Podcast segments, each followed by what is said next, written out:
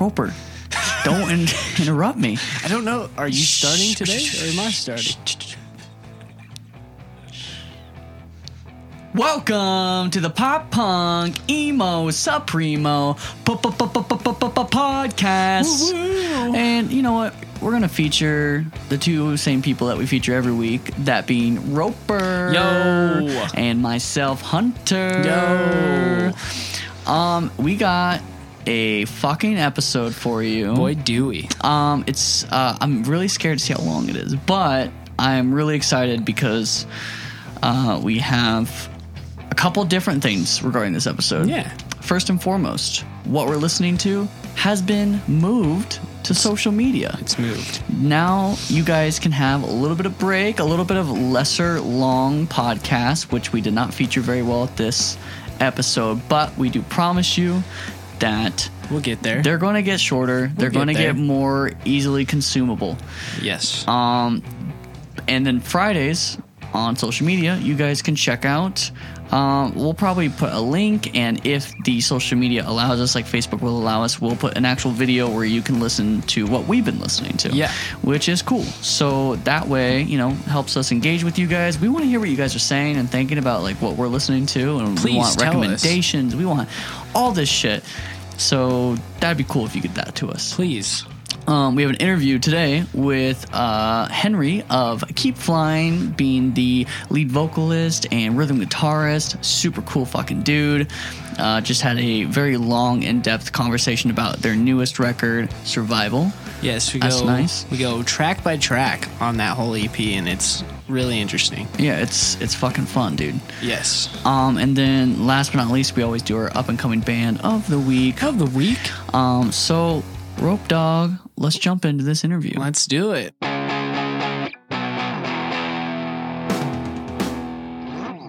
All right, everybody. We have Henry here from the band Keep Flying, um, who has graciously given us his time. He's got he's got his uh, what's it called, the lighter and the skyder and the concert, kind of a fucking deal.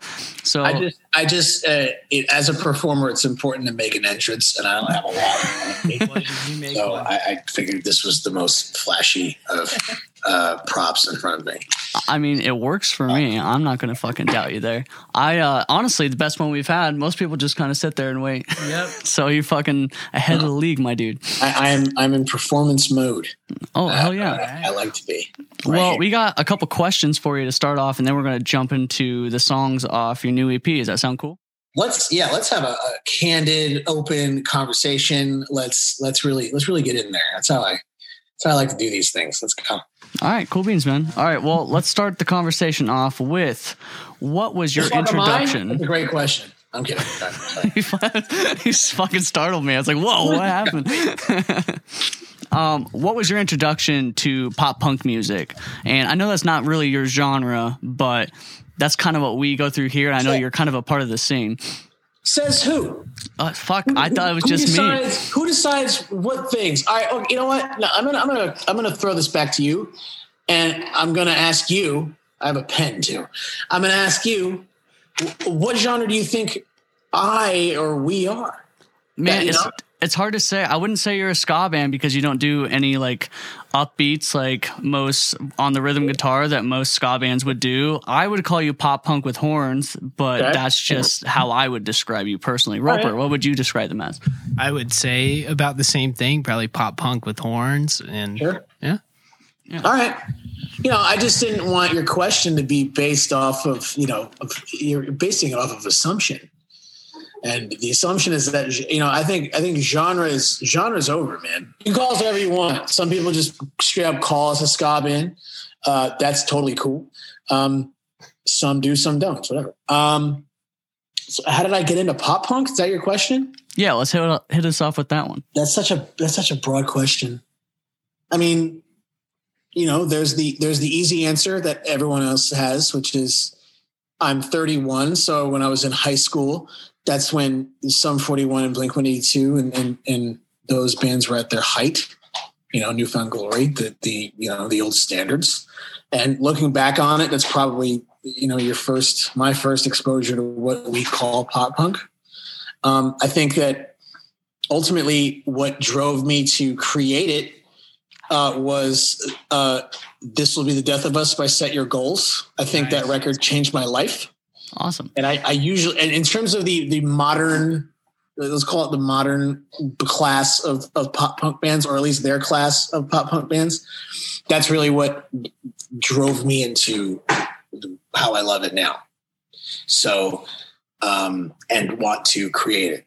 Like the same way that Cheer Up by Real Big Fish probably, uh, and only because I heard it first, I know that's not the first Real Big Fish record. This Will Be the Death of Us by Set Your Goals probably is what made me want to create what I create now.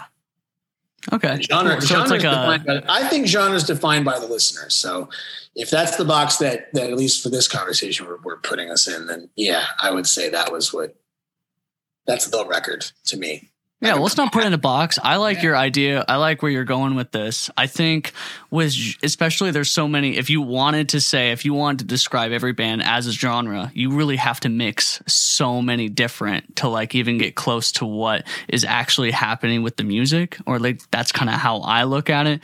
But with you guys, it was a little more difficult because you guys do jump back and forth on your certain sounds and tones. And like sometimes you're a heavier band, sometimes you're a simple rock band. And sometimes you have an acoustic guitar, but there's always horns. And that's like what drew me to your music. I've said several times uh, regarding what genre we are. I feel like it comes up a lot when, when I have interviews. So it's like, what is this? So I feel like I'm always kind of describing what it is. Um, I've said that I've always wanted to play my favorite band. And my favorite bands, my favorite shows, my favorite uh, entertainment takes me the full scale of everything that I want to feel. So like my favorite T V shows can make me laugh as easily as they make me cry. And my favorite bands can make me want to kill shit as much as they make me want to just sit down and, and feel stuff. So, you know, it is important for me to play in a band that has range. And so it, not holding us to one, I don't want to say, uh, anyway, we can play whatever genre we want at any moment, but at least holding ourselves to one expectation of what we should sound like, I think is, is a, is not a good idea. I think we, we always try to strive to be like, let's do what we think is cool. And what's cool is to do everything. So yeah. even our, even, even in the, the, we put out a new record called Survival. Uh, your listeners should listen to it. If you can, just take nineteen minutes out of your day and check it out. Even in that nineteen minutes, I, there's, It, it, there's, you know, there's twists and turns, I think. I hope. I hope there is. Oh, that's what I tried to do. Man, I have so much to say about that record. You have no idea. Let's, all right, let's go in. Did I segue nicely? I hope I did. I mean, yeah, we definitely can. We had some more questions. Do you want to skip those? Oh, no, and get yeah, right no, to the no, record? It's your show. I'm sorry. Oh, uh, no, dude. Um, we're just, dude, it, this is just an open conversation. We're having so much fucking fun. Yeah. So, but just, it's, but it's just, cool. Just we, so no. That's the first one. Here, Roper, ask the next question. All right. We'll go through these quickly. So kind of pigging ba- piggybacking off that last uh, question, who are some of uh, Keep Flying's biggest influences? Uh, well, the cool thing about our band is that we, each of us, each of us are big personalities. Yeah. Which is a great thing and a, and a, a difficult thing sometimes for us, not anybody, of you, not any of you guys, but like, It, it, we try to channel as much of what we're into as we can into all one thing. Nice. Uh, for instance, uh, it's like Less Than Jake, four-year strong, pop punky stuff, heavier with edge pop punk and hip hop music, I guess. Nice. And then John likes Weird Al and the Muppets, and and and Charlie likes Fiddler and Green Day and uh, pop. And, uh, you know, things of that nature. Uh, Peter, Peter likes, uh, Peter likes Smoke Perp and Lil Pump and, um, uh, and, and other, and, and good hip hop too. And, um, that was a dig. But, you know, and, and Devo, that's his thing. That's his cross section. Oh, nice. Uh, Chuck, Chuck is, Chuck goes from like Penamento sadness to backtrack heaviness.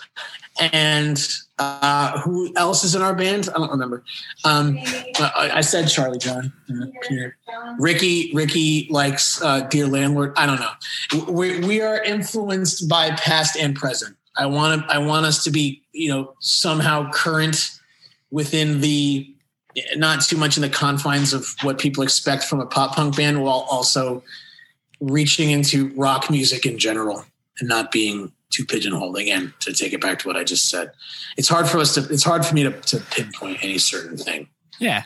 I mean, because you gave us a pretty broad spectrum of yeah, there's influences. So mm-hmm. yeah, that's very cool, man. Like those I mean, are the, influences, meaning that we don't necessarily sound like no. Snoop or Devo, but those are those are the things that influence us to be the performers we are, whether it's on the record or at the shows or in interviews. It's yeah, just, absolutely. That's just what influences us influences us to be what we are, which is a band. Yeah. Oh yeah, man! You actually listed tons of bands that I fucking really dig. Um, earlier, you said Sum forty-one, and I was like, "Oh, I could definitely kind of take that influence." I think I saw you guys play a cover of Fat Lip on YouTube one time, and I was like, "Hell yeah!" Was it Fat Lip or I feel like it was Fat Lip? I swear on my life, there was some. Keep Flying did that? Huh? Yeah, Keep, Keep Flying. Flying did that? I swear on my life, it was, um, it was a Sum forty-one song. I thought that was Fat Lip. Could be wrong. If I, I mean, find it and send it to you and you have deja I would, vu. I would love to see that. I, right now, I cannot remember. There was one time we really don't do covers. It's not, it's not part of our thing yet. Mm-hmm. We, we want to in some, in some good, not lame way. We can never agree, and see, that's how different we are. We can't agree on what we should do as a, as a band. If we were to do like covers, we can't agree on it at all. It's well, been a five-year stall on like, we should just do one and it should be this. And then it falls apart. It never happens. But I think one time we drunkenly played All the Small Things. Like I, I think, I think it was like my birthday. And it, it, at the end of it, for some reason, we played All this. I think, I don't know. I don't remember. It was for somebody. Somebody requested it, I think. I don't know. I mean, if you request All the Small Things, you have to play it. That's not true. I, I, I, will vehemently, I will vehemently say no. I'll play. I, I I love. I would love to play any almost any Blink song that's not a single. I'm like, sure, that's fine. Waggy, all right. You know, like don't make me play. You know, singles. I love. Hmm. If I'm gonna do a cover, it'd be like a deep cut. The only the only cover that I think we almost agreed on was playing uh, "Not the Same" by Body Jar. I don't know why. That was just the one. I don't think anybody knows that one. That's from Tony Hawk three. Yeah, no, I, I've definitely been picked up on. I, that's the only song I know by Body Jar. But me too. That's it. The only one. Which is too bad. It's a really cool song. Yeah, I was like, I got to do other stuff. But I just can't bring myself to do it. I don't know why. I'm the same way, man. What about, all right, so I know that you guys kind of came from uh, Survey Says, but what was the real yeah. origin story behind Keep Flying? Uh, Survey Says uh, it was coming to a coming to an end. We hit a wall. Um, for for those who are not familiar, which is fine. Uh, Survey Says is the is the ska band that I headed up for many years. Was it like eight years, nine years, something like that?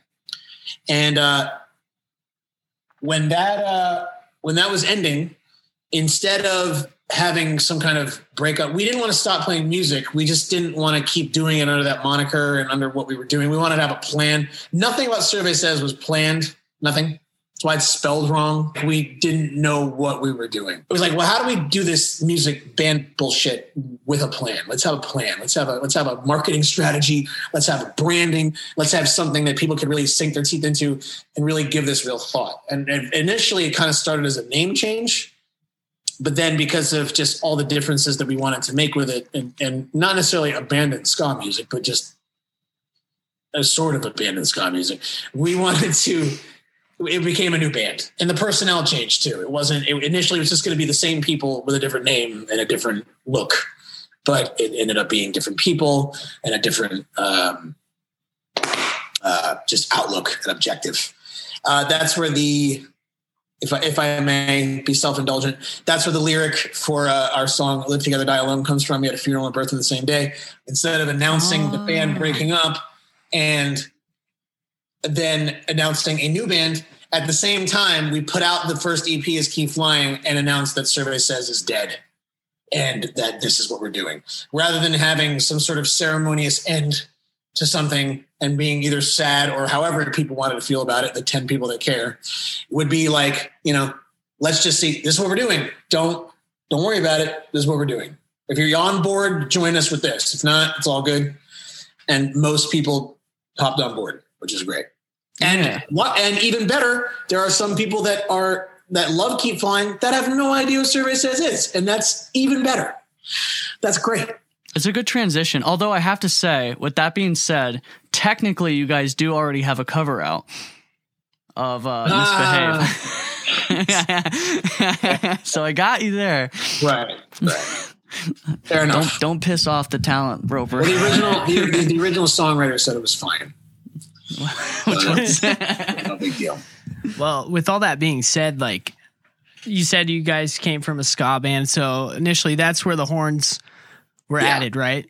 Yeah, we wanted to keep the horn element. You know, yeah, there's nothing wrong with you know having some kind of having instrumentation that's not two guitars, a bass, and drums. You know, yeah. and since we already had it. And it was something we understood and knew how to write and knew how to create and could work it in a way that wasn't bad.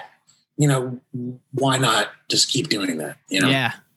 I mean, it ended up being like a pretty sick concept too. So it all worked out. I'm glad you think so. When you guys were touring and stuff, like who are some of the bands that you love to like play with? Nominee is probably our best band friend.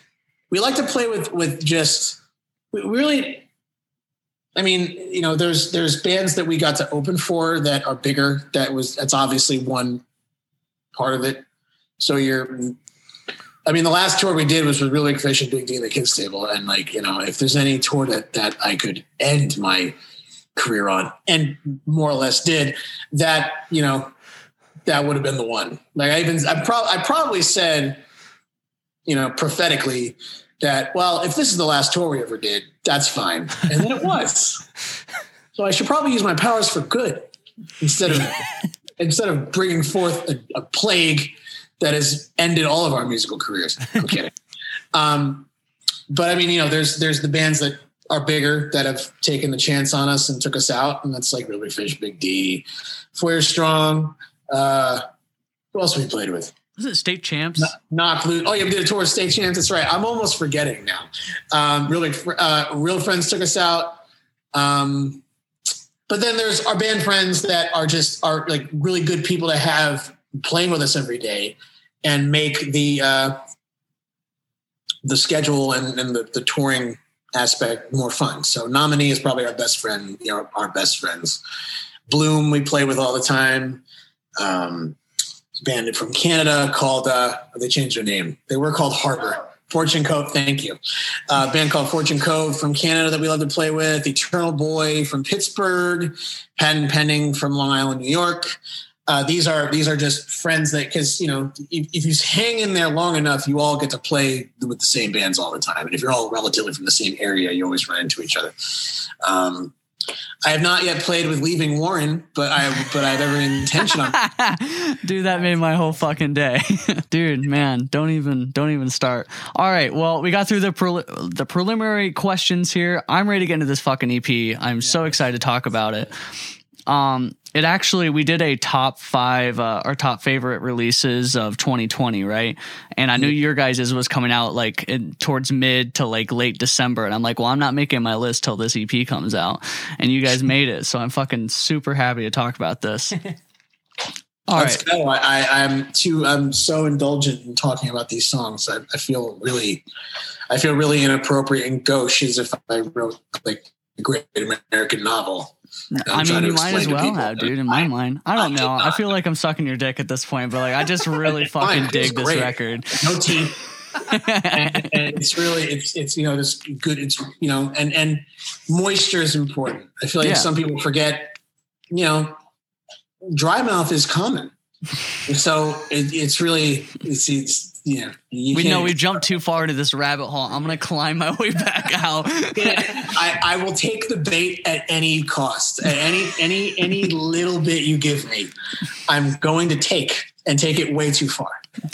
So, uh, point so noted. That's what you're getting into. I don't know how to preface interviewers before I do it. You know? Hey, I'm I. You don't know what's gonna happen because neither do I. That's true. All right, so no sexual innuendos. We've learned that. Let's jump into it. So the town falls asleep, right?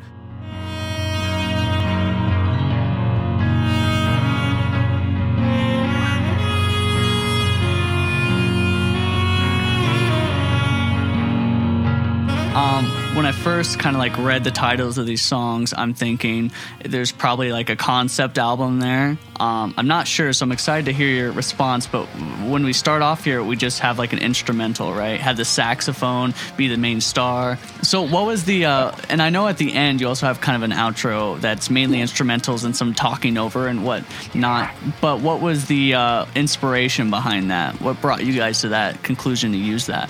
We wanted to do... Again, I feel like we always have like a master list of things we want to do. Like, oh, wouldn't it be cool if we did this? And like, you know, for years, even in like Survey Says, we, you know, there's so many things we never got to do, even though we it felt like we did so much. And even Keep Flying feels like we do so much, but like there's so much, oh, we want to do this. Like I always wanted to do inst- like instrumental songs. Like, I don't know how, like not necessarily even like a three minute instrumental song, but like I knew that for a while I wanted to open instrumentally. Um, so that's what we did. And initially the, the, the two bookends of the album were like really, really similar. I mean, they're, they're I mean, there's the horn line re- reprises in both tracks. The chord progression is roughly the same in both. It's a different key, but it's it was going to be a little more mirrored. It ended up being kind of, it's different.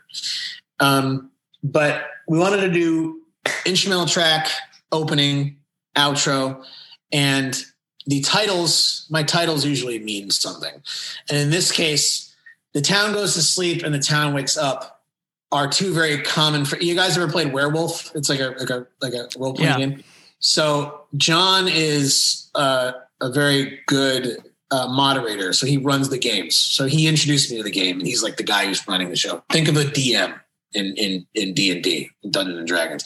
You're dealing with some real nerd shit right now. So. We're fucking in it ourselves. You're good, dude. So, so um, in this game, there's you're you're in a giant circle. There's one guy talking primarily, and you're all either a, a, a villager or a, some of you are different monsters. Like werewolves, it's your job as the villagers to point out who is the werewolf, who's not. Everybody's kind of lying. If you're a werewolf, you're not supposed to just come out and say. You're supposed to lie. Um, and it's throughout a, a span of fictional days. So when you're asleep, uh, the town goes to sleep. That's what he says. Everybody covers their eyes. They're asleep. And that's when the werewolves come and kill everybody. That's not really part of the song, but that's a very common phrase in the game. And I kind of took the nature of being asleep and being awake and kind of shoehorned it into several of the songs. Um, because I've, while this record is, was, was written over the course of actually three years, um, have felt like I've just kind of been drifting through my own life without really being conscious of what I'm doing. Um, Through a lot of, you know, there's been a lot of tragedy. There's been a lot of uh, things out of my control. There's been a lot of things in my control that have gone wrong and um, de- putting me in a state of almost just, just drifting through it. Like just being, just going through the motions, even, even being in the band. Like uh, so many things have taken me away from my own roles in the band that it ultimately, and thank God for it, the band has made it so pretty much I just have to show up. You know, and like, whereas before I was making decisions, I, I was being creative with them, but there'd be times when I just, I can't dedicate the time to it. And that also uh, applied to a lot of other aspects of my life. And so the idea of sleep really rang through my head, and it, it kind of carries into Fire Sale, which is the next song, and the song before the ending. It's that that's the, the an overarching theme. It's not really a, a concept record, but that's like, maybe a, a, a repeating arc, story arc for your hero. And um, that's, uh, and I, I took the idea of that game, which is a game about surviving, and kind of shoehorned it into what was I was going through throughout the course of writing this record. So that's kind of the beginning and the end of how that came about. I can go on for a really long time, so please like signal me if you need me. Like, no, just, man, like, you're good. Hey, man, let's stop. Well, here, Roper had an actually funny story regarding your intro and outro segment. Okay.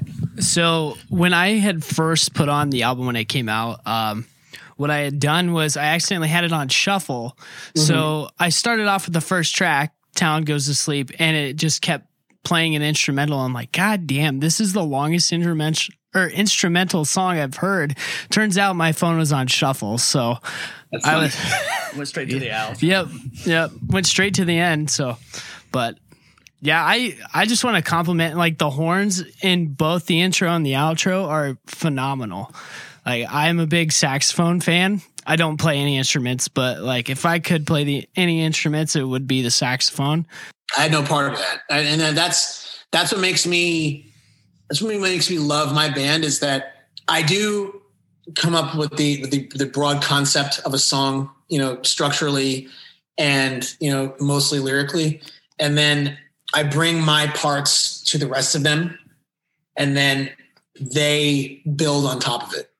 So that, it, like, I used to be a big control freak years ago. Like, Survey Says, Henry is not the same guy.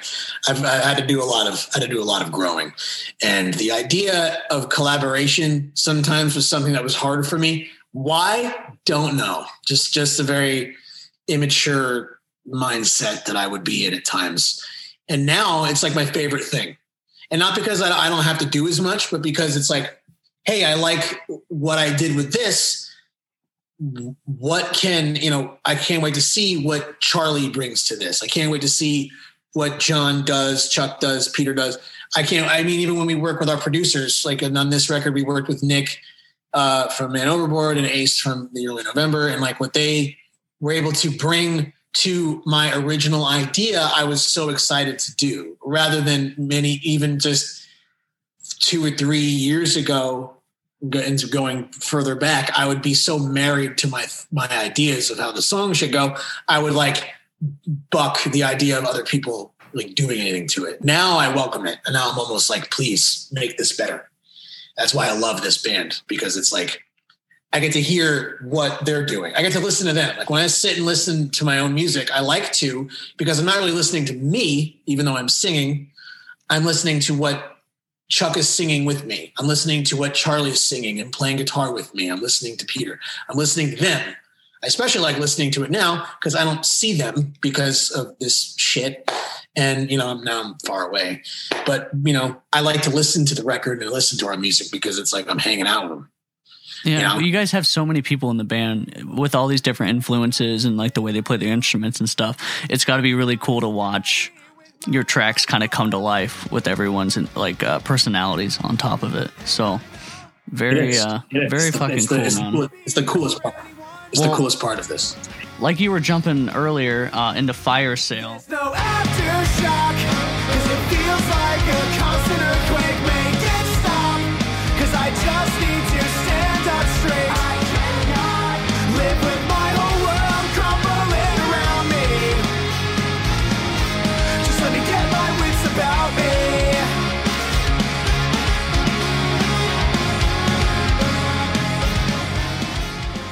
I think we're pretty much going to start every song with this question, but what is the story behind this song?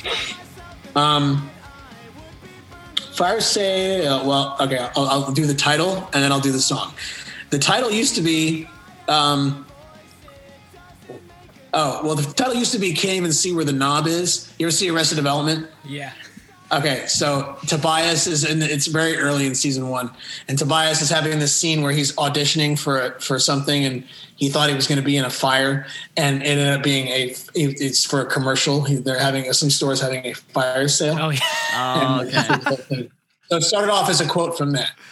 Okay. And my imagery for the song was me being asleep while the the building around me is, everything's falling, everything's falling apart. Um, and that, that stems from, as I said before, years of uh, different things that happened to me, around me, that I felt like I had absolutely no control over.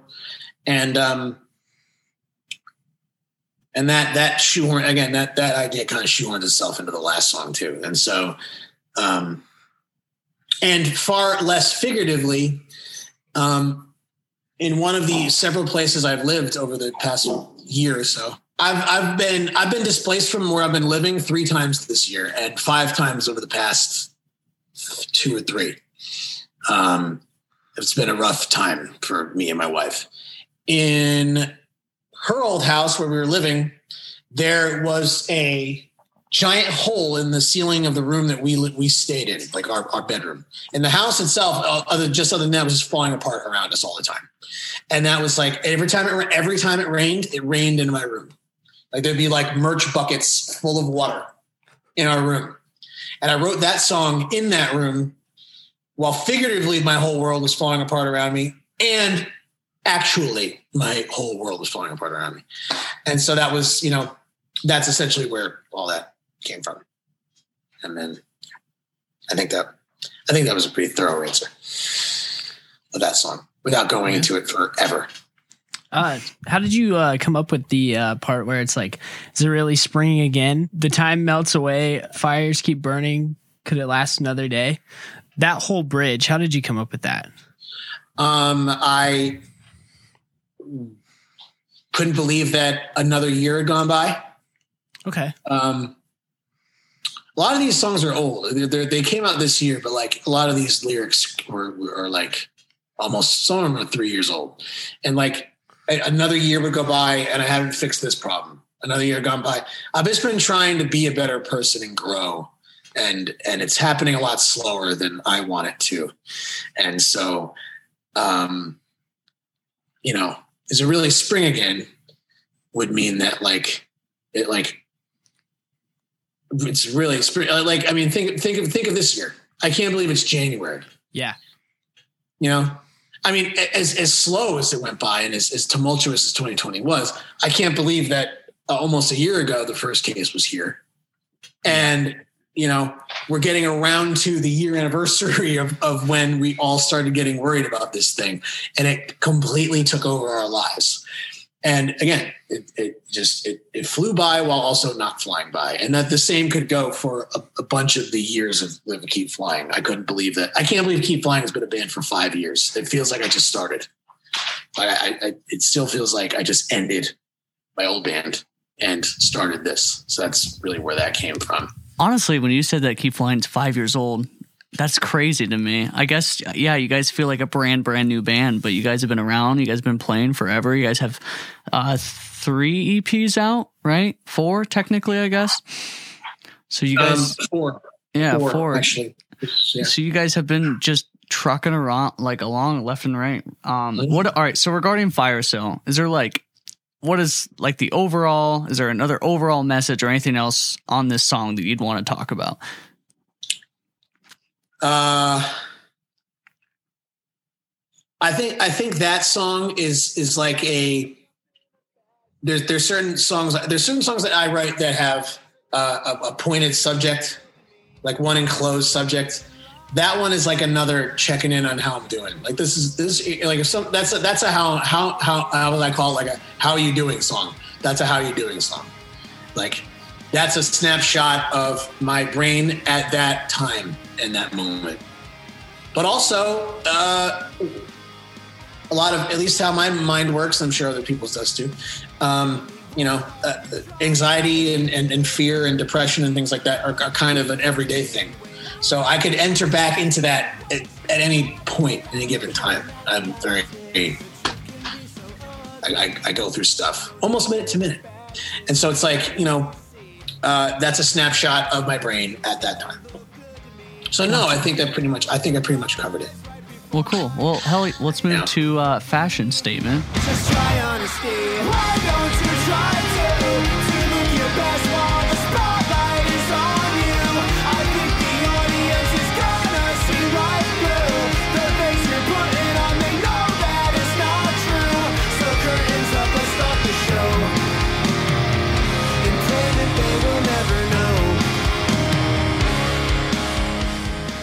I'm shocked this wasn't one of your uh, one of your singles you guys released. Um, fucking really dig this song. So why? Let's just start I with know. the story. I, I need the beginning. I need the most.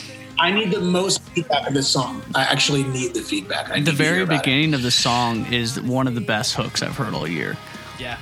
I uh, really, honest, yeah, really, honest to God, I really loved it. As soon as I heard it, and then I just kept listening. I'm like, no, it's not losing any energy. It's fucking got everything I need for it to kill it as a song, you know? I think you fucking, man, on, honestly, this whole E P, I can't get over it. I love every second of it, dude. So, if, like I said, if you if you want me to, you know, rub the old knob, you know, here I am. Well, the, the reason I ask is because no, for, for, I thank you, please, brother. The the reason I ask is because I, I'm not like a songwriter in a sense that I can sit down and write a song that another artist could take. I mean, maybe I could. I just haven't. I usually I, I just really write stuff that I think works for what I'm doing. You know, there, there are people who write songs that end up songs for other people, and they have a they have a skill in which they can they can make a song that, and tailor it to whatever artist is doing it. I feel like whatever I make is something is that that really is just for the band I'm in, which isn't really a bad thing. I just that's why I don't like to call myself a songwriter in a in a really grand sense, because it's like if I write something, I feel like it's going to sound like I wrote it. Like if I wrote your band a song, it would sound like a Keep Flying song. If you tried to write a song like Keep Flying, it would still be you. I can still tell that it wasn't me or, or our band. I could still tell it was something you made. But I feel like if I were to sit down and write a song for another band, it just sounds like another band is playing a song I wrote rather than something that works for that band. But with that song in particular, I really wasn't even influenced so much by, you know, pop punk music and punk music. I listened to a lot of pop to make that one, and a lot of songs that, a lot of radio hits to try to bring what I felt and what I see in those songs into what I'm doing. I didn't structure it like, you know, other songs I've written. There's even like, I, I, I like, I'm trying to think of an example. I can't, I can't think of one, but like, I don't know. There, there's, there's. A, I use like a like a newer age pop format to make that song, and I wanted to see if it worked. And that that was that song was like a great experiment. I'm like, I'm going to throw this out there and see if if people respond to it and like it. And I'm like really happy that anybody does. So that's why I'm like, that's like my that song's like my baby. It's not even my favorite. I wouldn't even say it's my favorite song on the record necessarily, but it's like I, that's like my experiment. I need to know how that did. So I'm like, hell yeah. Yeah, I think you should. I think when you guys start playing live shows again, definitely don't sleep on that song. Yeah. I think I think okay. that's like a great opener song, honestly. Really? Mm. Honest, I think the cat, like, it's just the hook's fucking fantastic, dude. Honestly, I think that's it makes sense if you're listening to pop music and taking the influences and using like that, you know, way of writing. That would make sense why that hook came out so well, because that's what pop music a lot of the time is, is hooks. Yes. Like I, I, I rarely, I rarely set out to write something catchy. Like if it comes out catchy, great. But I rarely sit down and I'm like, I want to make this really catchy. And I, but I was worried that if I tried to make it catchy, that it wouldn't be. Do you know what I'm saying? Like mm-hmm. I, I wanted, I, I, I didn't think it would be if, if, uh, sorry, if something is naturally catchy, great. I'm, I'm, I'm happy about that. But like, I was worried that I would force it if I tried to, to, to make it catchy. Do you know what I mean? And so yeah. I'm glad that it worked. I'm glad it doesn't seem bad. So. No, man. Don't, yeah, don't put yourself down, honestly. Honest to God there. So what's the story? Hit us with the story about this song. Um, that, that song is, that song is, is really simply about uh, Instagram. Um, it's like, I just took the idea of these these people that are around me. And, and, and again, we're not a big band. Okay. We're not, I'm not trying to pretend like we are, but there are, there are, there's ways that, that certain people, um, don't take this personally. Please don't. There are certain ways that people, uh, interact with us when they first meet us that, uh, They want they they want us to think they're cool, and so they'll, they'll they'll do what a lot of people do, which is that they they put forth like the best parts of themselves or or maybe embellish some of the best parts of themselves in order to seem really cooler than they actually are. And and and to me, that's inherently dishonest. And so, you know, the, the hook line of just try honesty is really just like, yeah. don't don't try to dress up the truth in something it's not. And don't don't try to don't try to make it something that it's not. I'd rather you just be honest with me. And so whether that whether that means in like conversation about fact, or just if uh, I don't know, if you put too many filters on your fucking photo, or if you whatever, whatever the case may be, I'd rather people just be open about what's going on and be just just honest about it, rather than try to glitz it up for my benefit, as if it's, as if it hurts me. It doesn't hurt me. It doesn't do me any favors if I if I know you for a minute or my whole life that you're you're you're you're cushioning the truth. It doesn't. Yeah. I can't react honestly to what you're doing because you're not putting any on anything honest honest on me. So I, I think it's a simple concept. I think that's pretty relatable, and I, I wanted to. Um, that that's where that came from. Nice. How uh how long were you guys sitting on the uh, John John Candy outro for that? Uh, not long. Those are usually the last things we do. Yeah. Uh, the, the, the transitions, the transitions, the samples, we, we still like samples. We're old. Yeah. At least John and I are. And we, and, and, and how old I am is, is really like, I still like, like endless titles. Every song I write has an endless, long, nonsensical title. And my band has to be the one that goes like, hey, nobody does that anymore. Please stop. No more. Panic and Fall Out Boy, they don't even do it anymore. Please stop. Nobody cares, and nobody will remember the name of this song if you make it like a mile long. And I'm like, okay, fine. So, um, but but the sample thing we still do, yeah. And so that that is like one of the we usually, you know, cut the cut the album together in like a mock mock up of the of the cut and be like, will this work? Will this work? We had other samples I did. We don't. I, we had to scale back a few of them because I think yeah. we, the record was barely twenty minutes. So if we had more than three that we had, it would be it'd be overkill. So like, um, but we, we still do that. That's a that was a that was a late ad actually. Nice. And I thought that one I thought that one made a lot of sense. It does fit. It fits that song perfectly. That's Uncle Buck, right? No, that's Planes, Trains, and Automobiles. Okay, that's that is, that I, is John Candy though. Yeah, so, I both. I couldn't remember if it was Uncle Buck or Planes Planes Trains, but. It's classic. Yeah. Oh yeah, it's great. Love Candy. Love Dude, candy. That five hundred Day of Summer one really got me when I heard that the first time. I was like, how do I know what that's from? And it took me a while. And then, man, all right, oh, yeah. I will. I'm gonna move on with you guys here. So regarding Fashion Statement, first off, anything, anything left on that one, or, or you think we're ready to move on to the next one? No, we can, we can move on. I'm oh, really yeah. glad that I'm really glad people reacted well to it. All right, so let's hit Late Reply. And that's why I can't talk to anyone, and I would rather stay inside. So goodbye. I can't be reached at this time. If you call me, there'll be no reply. So don't even try, 'cause I'm good, and I've been this way for too long.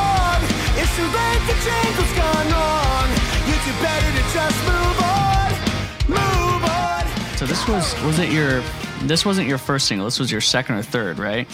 Second. Gotcha. Um, I think this was when I heard this song, I was like, all right, this no matter what's gonna happen, this is gonna be an amazing record. Because two for two, it's a pretty good sign right there. So when we're jumping into it, what's the story behind Late Reply? Who are you not responding to, Henry? Everybody. Oh, shit.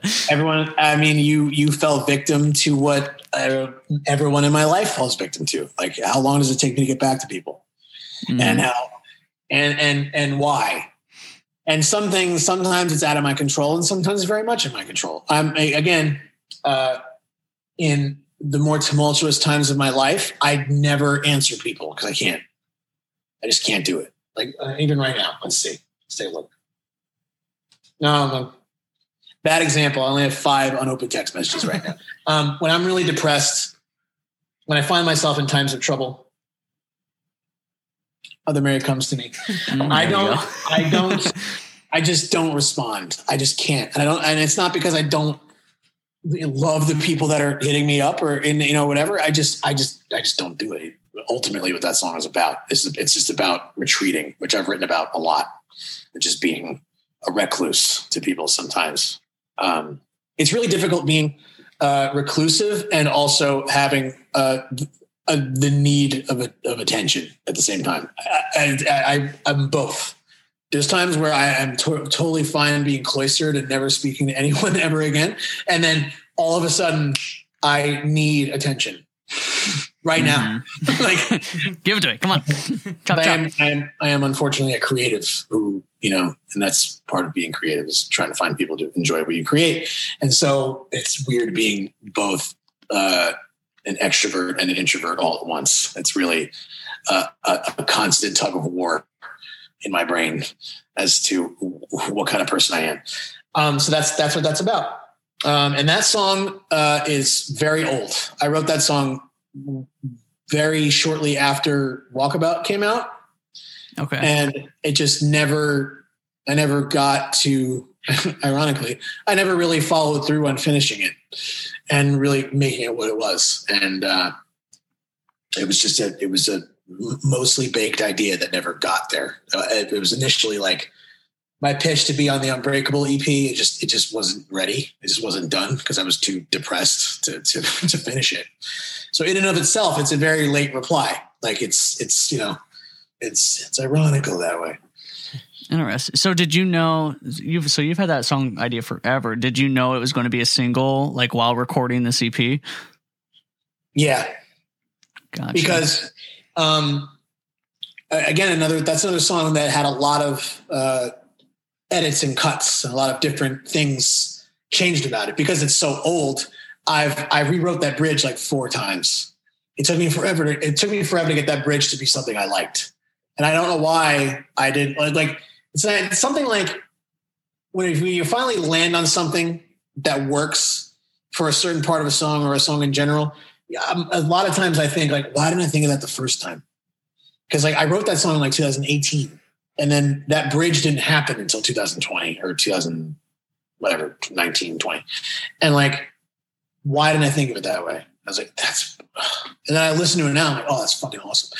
And I'm like, I, like, I, I still listen to it. Like, what was I fucking thinking trying to make it something that it wasn't, you know? Um, And as it came together and as like Charlie got to sing on like a, a good deal of it, which is like a first for, for us. And that, that was really a cool thing. And, um, and as it shaped up, I was, we were like, this might be the first one. It was really tough, hard for us to choose like which was going to be first, but like, we knew that this one was like one we're going to really push. I feel like, I don't know if it's the favorite. I don't know. To me, I think it's the crown jewel of the record. I feel like, if you want to show people Keep Flying and where they, where they, where we are in twenty twenty and like what our sound is right now, you show them that song. I think like that, that song is like the next one that really encompasses all pieces of our band right now. Yeah. I wouldn't, I definitely wouldn't disagree with that. Yeah. Um, so in regards to Late Reply, anything else you want to get out there on that song? No, I think, I think, it, it, I think it's good. Hell yeah. Well, Roper's super excited about this next one, so let's get this going. Yeah. So, Interstate is next. Stay in your lane, share this road. We share this space and we share this goal, but not you. We're on the same path from way back. I'm an enemy to you. Don't you know this life is mine? And I do not have time for you to take away. You have to find the best self. This song really caught my attention, and especially after you were talking about your influences and uh, your exposure to pop punk with Set Your Goals. They're one of my favorite bands as well. So now that, or after you said that, uh, I can definitely hear the similarities and the influence yeah, from them for that song, and I, it just fucking rips, dude. I love it. Thank That's you. All we have to say about it. But I wrote uh, that with Late Reply. It's just as old. It's three. Oh, years really? Old. I wanted, I wanted to do that for a long time. Yeah, it's, I mean, you guys have a little bit of everything off this album, and this song kind of proves it, you know, with the more heavier tones. Mm-hmm. So uh, I no mean, ska music though, unfortunately. No. We'll get there. We'll get. I, I mean, our next thing is a full length, so we have to we have to make that interesting for like ten plus tracks. So mm. we'll see. I really, I personally am looking for the night the the the tasteful. Uh, just to be like a nod to people like you, like just to be like, hey, we see you, we love it. You know what I'm saying? Like, yeah. I just, I just want to do it. Like, if you hear it on the, on anything else that, that we're doing coming up, just know that that's us. Be that's our dog whistle to you guys. Like, that's like, we see you. Hell yeah! Got you. All right. So, uh, what's what's the story with uh, Interstate? Like, this is fun. Now this this puts me in this puts me in an interesting position. Because uh, th- this song is straight up, honestly, it- it's a diss song. Like, yeah. Another thing I wanted to do, I love hip hop. I love hip hop. In fact, I've thr- I've thrived on hip hop throughout this year because anytime I listen to like my favorite like pop punk or ska records, I just cry, honestly, because yeah. I can't. Like if I listen to Less Than Jake for more than three songs, I cry because I can't go see Less Than Jake. Like I, I, my life for so many years has been. Every six to eight months, I get to see Less Than Jake, and then my whole brain will reset, and then everything will make sense, and everything will be fine. And no matter what's happening in my life, peace on earth will will, will come to me. And but I can't do that, so I, I just cry whenever I listen to my favorite like bands in this world. So I love hip hop, and I was like, if what could I write a diss song in in fucking pop punk?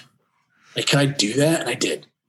Um, I, I don't really want to talk about who because it just, you know, it's, it's negative. No, that's fine. Like, still, you know, I just I don't want to at this point. I, I wanted to express it in a public way uh, without being too direct. And so I did. That's what the song is for. Yeah. All right. And so it's like, you know, um, and it feels good to do that. I really have every, I had every intention of playing it every night and getting it out that way. But like, you know, again, can't do that. Do they know the songs about them, whoever it's about? Uh, okay. No, I was no, curious. No, I don't think so. Now, ultimately, my goal is like where I'm at with this particular thing and this feeling is different from where I was like two or three years ago when I wrote these lyrics. And it's really now I just, I just want like there's certain things in my life I would love closure on. Um, And uh, I think it's important to for everybody to realize that uh, you you people are constantly evolving, and there are certain people in your life that will hold you to some of the w- worst behaviors that you've had in your life. And I'm not saying that you shouldn't point out like when someone in your life, whether they're friends or not. Well, you should be, I mean, you know, if you don't know them, you probably shouldn't. Twitter's a dark place. But like, um, there's nothing wrong with calling out bad behavior or at the very least bringing it to their attention and trying to sort it out and understand. But I feel like there are people in my life and certainly in other people's life that kind of hold them to a certain version of that person that they were at that time. And like, I know that there are people that do that for me. And as much as I have so much more to learn and grow and be, I won't, I'll never be a, a, a done version of myself, and neither will anybody else. And I just wish that there, I, I could, I could, I have regrets. I have regrets. And I wanted so badly to not have regrets at this point in my life, but I do. And, um, you know, it, it's been hard to deal with. And uh, I just wish that I could find some, some peace when it comes to some of it, but I, I may never, I may never, I might never find like closure on certain parts of my life. And yeah, and that's sad. And uh, I'm speaking so vaguely about, about something, and it's really like frustrating even for me to listen to me talk about it. So it's like, I, 'cause what the fuck am I talking about? But it's like, I don't know, man. I, I just, uh, that song, I needed to get that feeling off my chest, and I did, and I feel really good about that. Yeah. And, uh, something you know. I've always thought of that might help you out. Uh, the more I learn from regrets and mistakes and stuff like that, the more at peace I come with what happened. Um, so maybe just something to think about whenever you're in that mood set, because that's always kind of helped me. I'm trying. Um, yeah, I'm man. such a fixer. Like, are you like, whenever I go to, whenever I have like a problem with, you know, if my wife and I disagree about something, go to is to be like, let's stop what we're doing right now. Talk this out, figure it out so that we don't have to carry on any of the feelings we're having right now into the future. Let's sort this out now so that we can move on and understand each other from here on out. And like, I have a bunch of open ends on things that for stuff that might not ever get to a point where we can sit down and figure it out so that there can be some sort of, you know, coexisting. And, um, and that haunts me. And it's, you know, and I so want so badly to like fix it. And, and it really, and just like you said, there, I have to, I have to learn to accept that like, there's just, you know, sometimes the only thing to do is nothing. And just, and just accept that this is where we are, this is where you are, this is where they are, whatever. And just, just go about your day and your life, you know? And yeah. it, sometimes it's hard for me to, sometimes I get it. There's times where I have moments of clarity where I'm like, I'm good. Everything's fine. We're cool. But then every now and then I, I drift back into feeling like there's something I have to fix. And, you know, but you're okay. right. You, you have a far more healthy approach to it than I do. Oh, I mean, like I say I do, but honestly, I'm a fixer too. And I have yeah. the same problems. If there's something that's wrong, I need to fix it. And often that will probably destroy whatever I'm trying to fix in the process. So we are very similar people. And the fact that you were describing something the way that you are reminds me of so many instances within my life. So let's move on. Right. So that, that song is like forty-five seconds long and it is about so much. Yeah. No. Like, why was it called it, Interstate, by the way? Um, that's a great question. Why? Oh, I, we, oh, that, that was a big debate. We could not decide a name of this song for the, to, for the life of us. We could not decide on the name of the song forever. It was just the hardcore song and like, you know, for good reason, but we're not going to call it that. And uh, there's the, the metaphor I use lyrically is stay in your lanes. There's a lot of, you know, road uh, analogies, analogies in the lyrics. So I wanted to be something relative to, um, uh, you know, that like, I, like calling it road rage would be really dumb. And I was like, you can't, let's not call it that. And like, you know, the, I think the initial title again, to make it really long was Got More Cars and a Beach Got Sand, which is a Dave Matthews Band lyric. And so they were like, that's right out. We can't do that. Um, I think if you would have added within the title, which is a Dave Matthews lyric, I think they would have went that's, for it. See, you get me. That's hilarious. That's so funny. But no.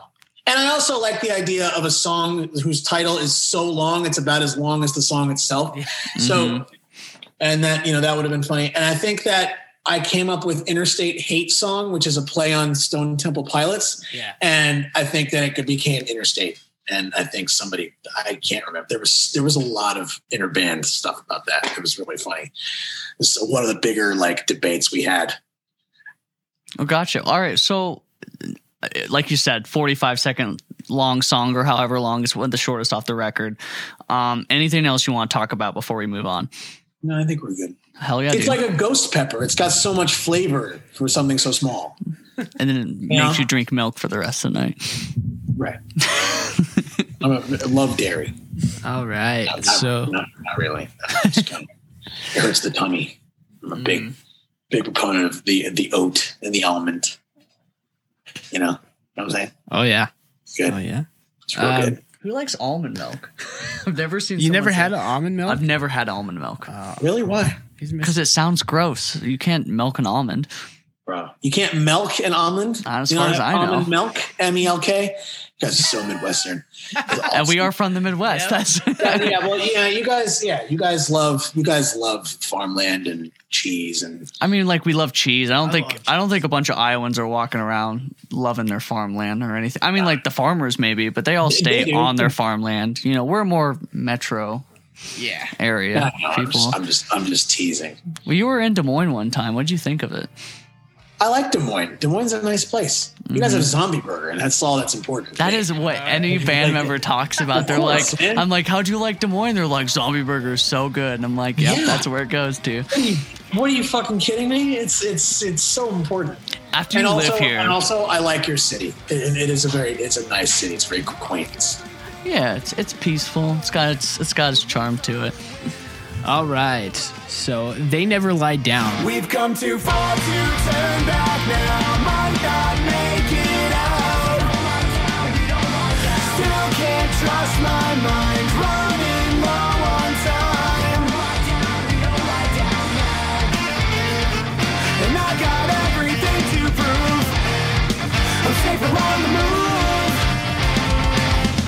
The earth will What is the story behind that?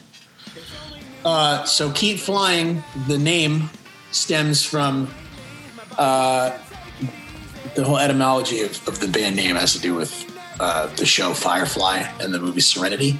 Okay. Um, which you may or may not have seen.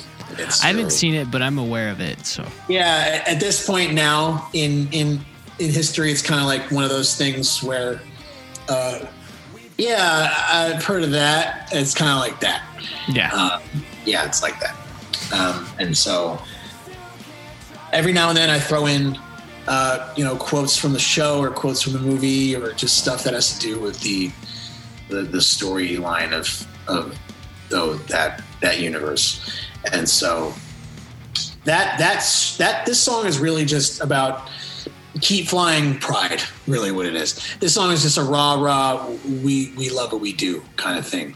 This is just a this is this is a happy song about about us. Every now and then I just kind of write about where we are as a band.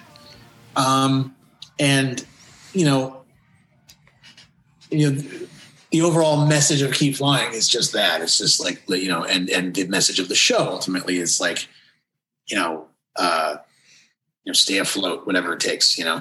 And so that's really what this is. This is just a Keep Flying song. And nice. The title itself is, is a quote from the movie. And I just, I wanted to write a song about our resilience as a band because we've been through a lot, even in five years. It's been, it's been a ride. And so, um, you know, uh, pandemics and uh, in, in incipient coups aside, uh, it, within our own ranks, there's, there's always been a, we've, you know, we've had a lot go on in our personal lives that have, would have, I think if they were done to sane people, probably would have kept us from being the band that we are, yeah. but, but we're, we're still here and we're insane. And, uh, and we, we don't want to give up on our fans or the people that believe in us or ourselves. That's really what this song is about. Ultimately, it's a pretty simple song, in my opinion. Still good, though. Oh, it's I like great. It. I like it. There's a part in the song where basically all the instruments drop and just like a guitar comes into play, right? I fucking really dig that part. Really? And uh, yeah, dude, I feel like everything I say you're like so shocked by. Well, no, because uh, you you managed to you managed to pinpoint really interesting parts of the record that are like just like it, that just harken me back to the production of the of the record. So you're talking about just the little guitar part where it's like, dan it, dan it, dan it. Yeah, and then everything just bop, fucking comes, comes in. Back. Okay, all right. So that the the tone of that guitar and the way that sounds, complete mistake. Oh, okay. Utter mistake. Utter mistake. So there was like, I don't know how it happened, but there was supposed to be like an effect on it. It's really raw. It's like, I think it's just straight from the board. Like it's just a, no just way. A, I really? think it like, honestly, because we, we made it so that like, I, I wanted it to be affected in some way. I don't know. I don't remember what I wanted, but I wanted something, I wanted it to be, you know, draw back the way that it is. But obviously I didn't want the guitar to be completely fucking raw. But when we got the mixes back, there was something on there that was just nonsense. There was it was some crazy, like it sounded like it sounded like one of the first guitar pedals like I ever bought, like a, like a fifteen dollars guitar pedal with some crazy like line six sounding effects. Do you understand what I'm saying? Like something just so crazy, like it was like a wah wah thing yeah. with a phaser, and it was like out of control. It was nonsense. It was like literally we all, what the fuck was that? We did not record that. What but is it was, that? But it was definitely an electric guitar. Yeah. Because uh, okay. to me, it sounds like an acoustic guitar that also had some type of like weird ass wah pedal on it for some reason. No, I, I'm pretty sure it's just raw, like just plugged into the board, no effect electric guitar, because any edit that we got back from that part, like what's happening here? Nick, what happened? What is this? And then ultimately, because we couldn't go, we, we would have to either leave it the way it was or go back and record that zero point five seconds worth of guitar just to get it, because it's nowhere else in the song. So it's like, what do we do? We can't. So let's just pull everything out and go with what we have. And that's what we did. So it's so funny that you're like, oh, that's fucking cool, because yeah. that was completely unplanned and an, an, an error. That's what, dude, that's like, what, it's a happy mistake, dude. You know how many people have kids that didn't want them and they love them? Word, man. I think it worked so fucking well. Yeah. I was so curious because the guitar sounds so weird to me. Like, not that it sounds off or anything, but it's just a unique sound. And I was like, it's got to be like an acoustic guitar with like a weird wah pedal or something. But nope, just some electric guitar straight to the fucking board. That's nuts. That, that was just, that was just, we all missed something there, everybody. And like, it's so, it's so funny because we, I listen to music and I go, especially bad music.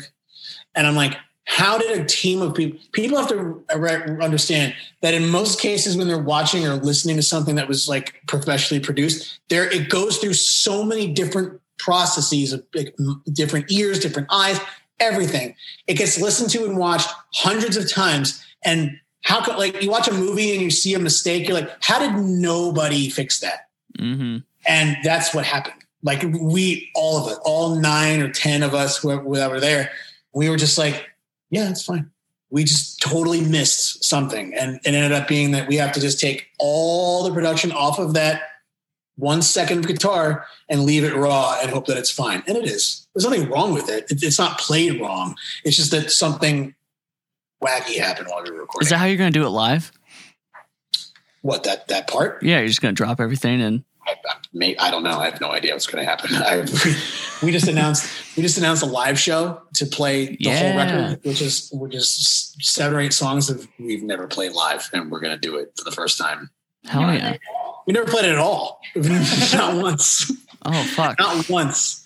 We we we we we tracked that record, decided not to play any of it live on the tour that we did after, and then. We never, we've never played a single song off of Survival. So yeah, it's going to be, it's going to be fun. That's going to be fucking right nuts. Now. So, it's going to be great. What? All right, let's, let's jump down to the last song. Well, there's this song and an outro, right? But they're pretty much a continuation of each other. Mm-hmm. So Surviving the Night. Again, I'm waking up.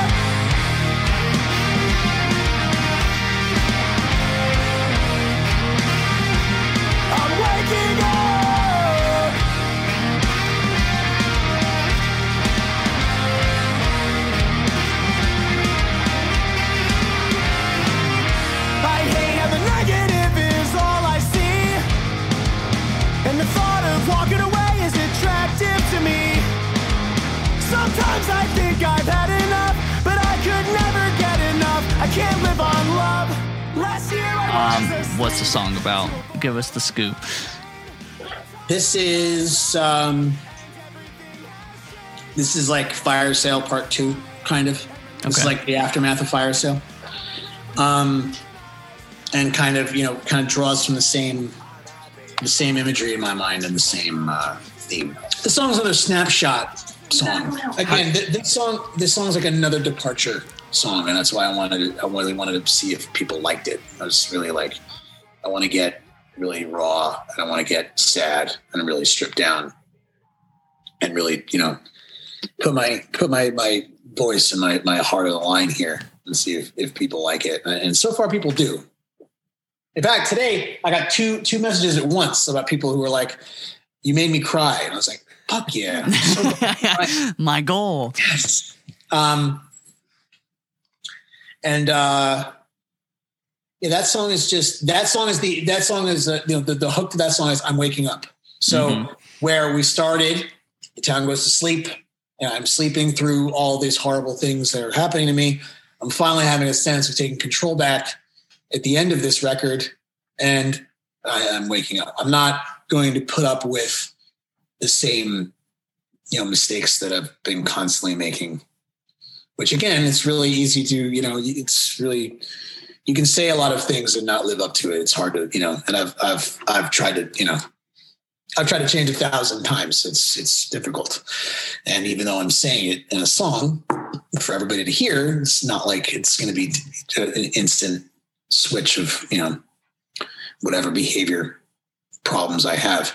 So, but this is, you know, that this song where I'm taking a stand and saying, I'm waking up now, I'm taking, I'm taking back control of my life. And, uh, yeah. Yeah, first step is acknowledgement. How did you get to the part, like, so there are many different voices kind of uh, saying almost like a story within a sentence throughout the last part of the outro. Uh, whose idea was that? How did you guys manage to do that? Um. So initially, it was all it was all going to be one track, and it was going to be like a, literally a repeat of the intro again.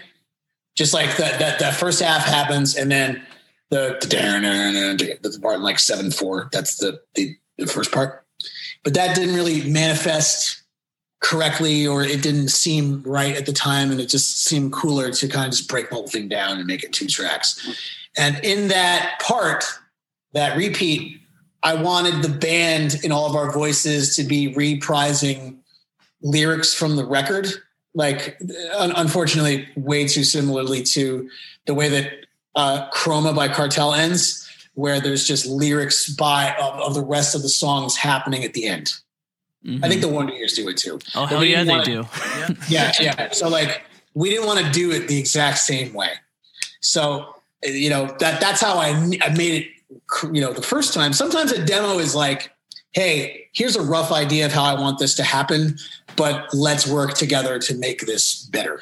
And then the way that we got the lyrics into it is we got, we did our, we did some of them, but we got a bunch of our friends to send recordings of them saying like a, a selected lyric. If you listen, it got buried pretty good, but if you listen real close, everybody's saying a lyric from one, one of the songs on the record. Gotcha. Nice. Okay. Um, cool. I guess so, I didn't realize that. They're all just saying it. They're all just, it's just spoken. Um, like the, you know, if you listen to it again, it's real, it's real deep in the back with all this really cool instrumentation happening.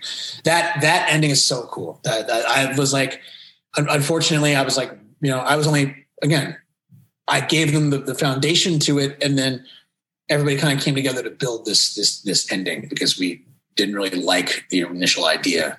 Like, how do we make this better? And they, They stayed up all night and recorded all sorts of really crazy stuff, cool percussion and like really cool drum parts and everything, and made it really emotional and big, big horn ending. We got to have uh, Ricky, who plays trombone for us live, uh, did not play trombone throughout the record, but he got to play trumpet at the end. And we got our friend Morgan to play flute on on Surviving the Night and, um, you know, The Town Wakes Up. And so, uh, you know, it was cool to bring in all this other instrumentation. We, we're going to be big proponents of that as we move on. It'll be way more than horns. That's awesome. The further yeah. we go into into the next the next chapter. So I love the ending. I thought it was really cool. And yeah, I so, think I don't think anyone's going to yeah. disagree with you on that, Dan.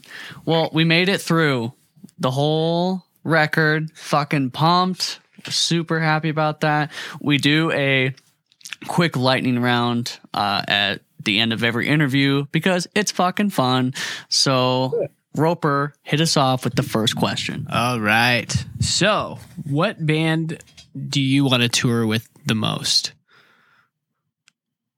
Keep Flying. Perfect answer.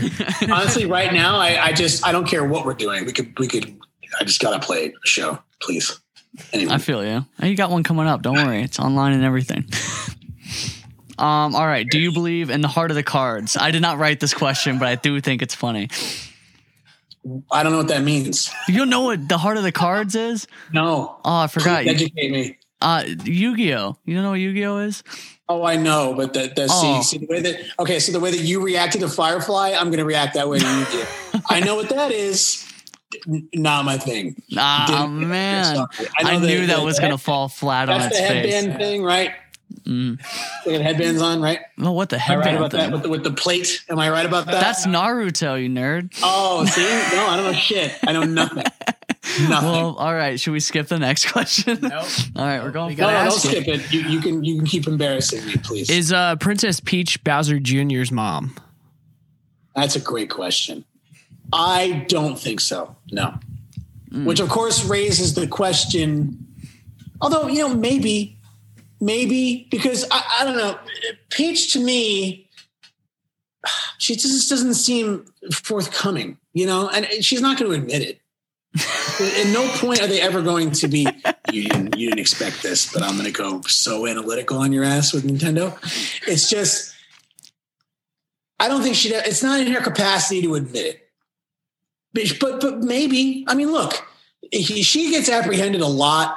Eventually, you get a little used to it. I mean, how different could Bowser's tactics be throughout the past thirty-five years? It's like at some point you're Peach, you're like, okay, yeah, you, like you're waving hello to the security guards as you're way into her dungeon. How you doing, Steve? You know, got me again. What are you gonna do? You know, and then so like it's it, it stands to reason that some kind of physical affair could have happened between Bowser and and Princess Peach one time. That's all that needs to happen is one time. All it needs is once. Bowser Junior That's all you need. You know, he's a pushy guy. You know, he gets what he wants one way or another. Maybe. I mean, probably. You know? He always loses at the end. I don't know. Maybe he, he didn't want to have a kid. That was his way of losing that one. Oh, oh, absolutely. I feel like I've been very anti-children this episode. All right, here's a big one. Do aliens exist? Yeah. Okay. Do you have anything? Do you have like any concrete evidence behind it, or is it just like I just know? Who does? Who does? I'm pretty sure they discovered them throughout twenty twenty, and we were too distracted by TikTok to care. And I think that that that was I, I somebody told me that like, hey, uh, it turns out NASA uh, told um, said what's the guy's name? What's the Area fifty-one guy's name? I know. I don't know. I want to say it's Tom DeLonge, just cause. But whatever they, they told me, yeah, he's right. Yeah, he was he wasn't lying. And then we all were like, no, nah, hang on. What's the what's the guy's name? We watched the whole documentary about the guy. Fuck, I can't remember his name. So stupid. Well, you anyway, saw like the Pentagon release those videos of U F Os and shit, right? Yeah, yeah. Isn't that fucking nuts? I couldn't believe it. I think twenty twenty-one. I think this year because they have to with that new bill they passed. They have to whoever is in the Department of U F Os has to write like an not, not an essay but some type of paper that says uh like all the information they have on U F Os and anything regarding like that. So that has to come out in six months. Yeah. June. Are they gonna lie? Maybe. Or but the Pentagon didn't lie about those fucking videos, so we might be hearing some crazy ass shit. Well, here's well anything anything that they're conspiratorial about, it takes like fifty, sixty years for them to finally come out with what there's. Bob Lazar, that's it. Oh, Bob Lazar, of course, yeah. That was they finally clicked. So I, they're not going to just come right out and be honest about anything. Look, I don't like, you know, I'm pretty, uh, I'm pretty centrist about everything. I don't like what's happening, but it's not like I'm expecting he who must not be named to just go away and all of a sudden they're all going to work for us now. Like that's not going to happen. We're not, you know, they're still the government. They're still inefficient and in some ways incompetent, even if the head guy is that guy. It's not like it's going to be perfect once he's gone. So I'm not expecting them to be forthcoming with, in, with, with info that we really want. Honestly, I, I kind of expect it to be a little more quiet on their end. After that, they're trying to I fucking so. calm we people down. To, we, have, we have to go back to not giving a shit. That's what we need to do. We didn't care until this guy. Now we're all we're all dialed in way too much, and look at the horror it's wrought. Shouldn't even be talking about this. We well, should be talking. Speaking about of which, TikTok. Here's the next question. Let's go. All right, what is the best starter Pokemon? Bl- Blastoise. Blastoise. All right, perfect uh, I, answer. I'm, I'm sorry, Squirtle. I'm sorry. Yeah, I was, was going to make Squirtle fun was, of you, but I decided. No, my bad. I'm sorry. Sorry. Sorry. I, I went right to what my my lineup always ends up being at the end, I, I, even though I'm like, oh, I'm going to start the game and I'm going to do it differently this time. I never do. I do. Yeah, you always pick your favorites and you just go with it. Yeah, for sure. I always end up with a very well-rounded, high-level team. I always have like, I got, I always have a, a high water, a high fire, and a high grass. And I usually keep Pikachu because I don't think there's anything wrong with having Pikachu be one of your favorite Pokemon. He is. I know it's stereotypical at this point, but I, I mean, like he's got so many plushies of them. How can you not love them? Exactly. I mean, the the the, the branding is brilliant, and I fell for it still. I, I oh yeah, it. still this day. Uh, if they'd make better video games, I wear, I'd be pretty happy. I wear a Pikachu hat with the strings and their Pokeballs down there. I have three of them, and that's, that they're all like they're all the same hat. Yeah, I'm thirty-one.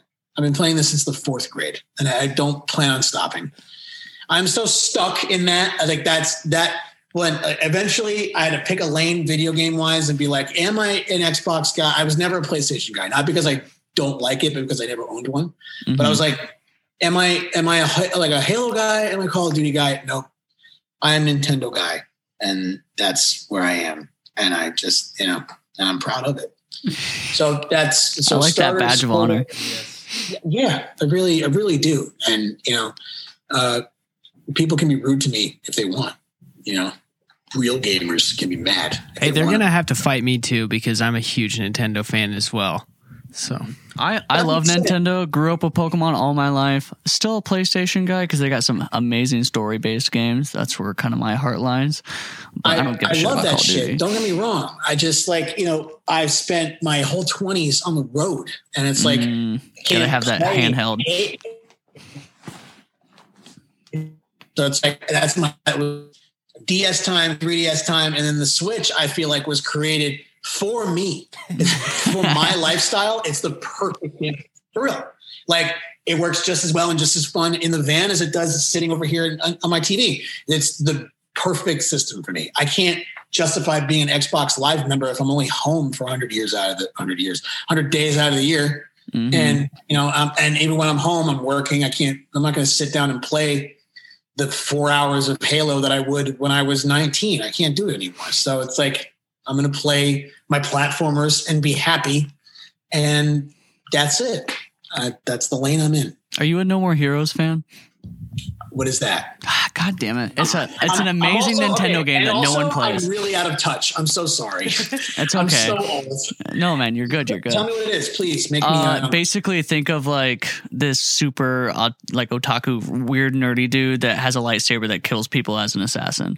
It's great. Fucking nuts. Check it out. Since you know you're on the road all the time, you guys have something a button masher to play. It's fucking great. Highly recommend I love, it. We love a nice button masher. Man. That's you're fun. Not gonna I find love, better. I love than a nice shoot 'em up. I love a nice shoot 'em up. I love a button masher. I love a, a, a fighting. I love a platformer. I'm in there.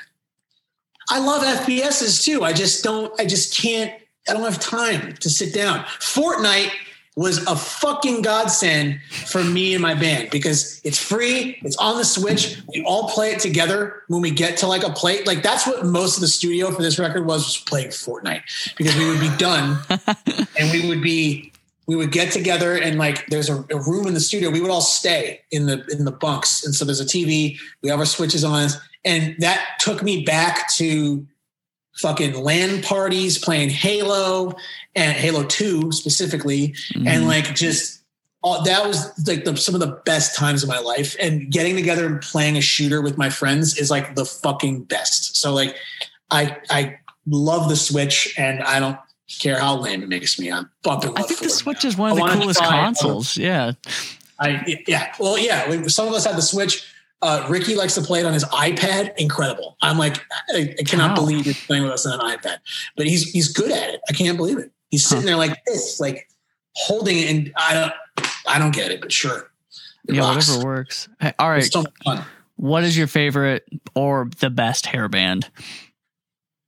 The best hairband? The best hairband. Oh man, this is such a question for Peter because he loves, we, we listen to that shit all the time. I want you, I implore you right now, before I go any further, I need you to look up a band called Starz, S T A R Z. Um, and what's, what's the name of, what's Peter's band? What's his dad's band's name? Oh my God. But to start with stars, Peter's dad is our drummer. He he is a a, le- a hair band legend. Like, he knows all of these people. What is Joel Frick's fucking name? Oh my God, I'm texting them right now. I have to. What the fuck is the what is the band's name? What is Peter's dad's band's name? I'm blanking. All right, I added Detroit Girls to my list. I'm blanking and I hate myself. Um, stars and Vixen. That's it. Oh, Vixen. Vixen. That sounds familiar. Thank you. Thank you. So Peter's dad uh, is like, he played bass in hair metal bands his whole life and still does. They still play shows on Long Island. It's like sell out big venues. Like, it's, it's incredible. So um, th- they love, we listen to a lot of Poison. Um, they love, I, I don't think Thin Lizzy counts as a hair metal band, but they love Thin Lizzy. Um, the, the lot of, I mean, all of them, they all show up. Warrant shows up. Fucking, oh, in the studio, while we were listening to that record, we watched the Motley Crue fucking movie. Oh. That was awesome. Yeah, it was so bad, but it was awesome. You know what I mean? Yeah. Like, it was horrible, but like great. It was, M G K actually stepped it up toward the end. It actually got pretty good. Yeah. It was really ridiculous in the beginning, and then like actually like enthralled me at the end. I knew the story because I used to watch the Behind the Music for Motley Crue. Oh all yeah, time. Yep. It's a, it's a legendary one. It's probably like the dirtiest one. I think the, so. The classic Behind the Music. It was like. And I was like twelve, so my little boner was stoked. It was so good. What's going on? These guys, fuck. Like, this is so awesome. I'll go with Motley Crue because they fuck. Dude. And Vince Neil is like, Vince Neil is hilarious to watch now. It's the funniest Dude, thing. Dude, I, I think I saw him in two thousand nine, and uh, I at the time I was sixteen, and it blew my mind like how high he was trying to sing still, but he's thirty years past his prime. So it's so funny. It's yeah. so funny.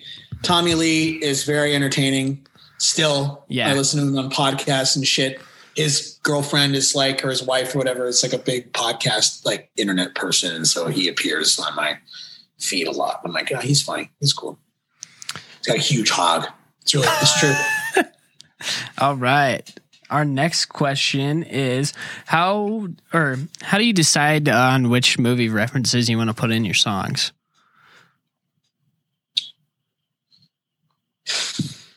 Um, well, I mean, in this, the ones that make it, yeah, it's really, I mean, it's kind of communal because we all, again, even is we all have different fandoms that we're all like more or less into. Like, I'll be honest with you. Uh, Lost was a really big proponent of the last E P we did, or two E Ps ago, and I'm. It's not that I don't like it. It's just that I'm. Just, again, I'm just not there. It wasn't something that I like loved while it was like out. Yeah.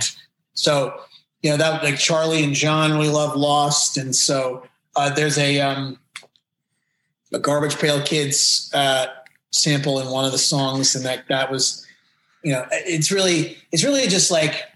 We think of one that we think works. We bring it to the band and we decide if it's if it's cool or not. Like I, I think the uh, the Scrubs one uh, was, uh, you know, I, I think I did that one and I like I thought I loved that part of the show. That was my favorite episode of the Scrubs is from that that scene and that show and that episode.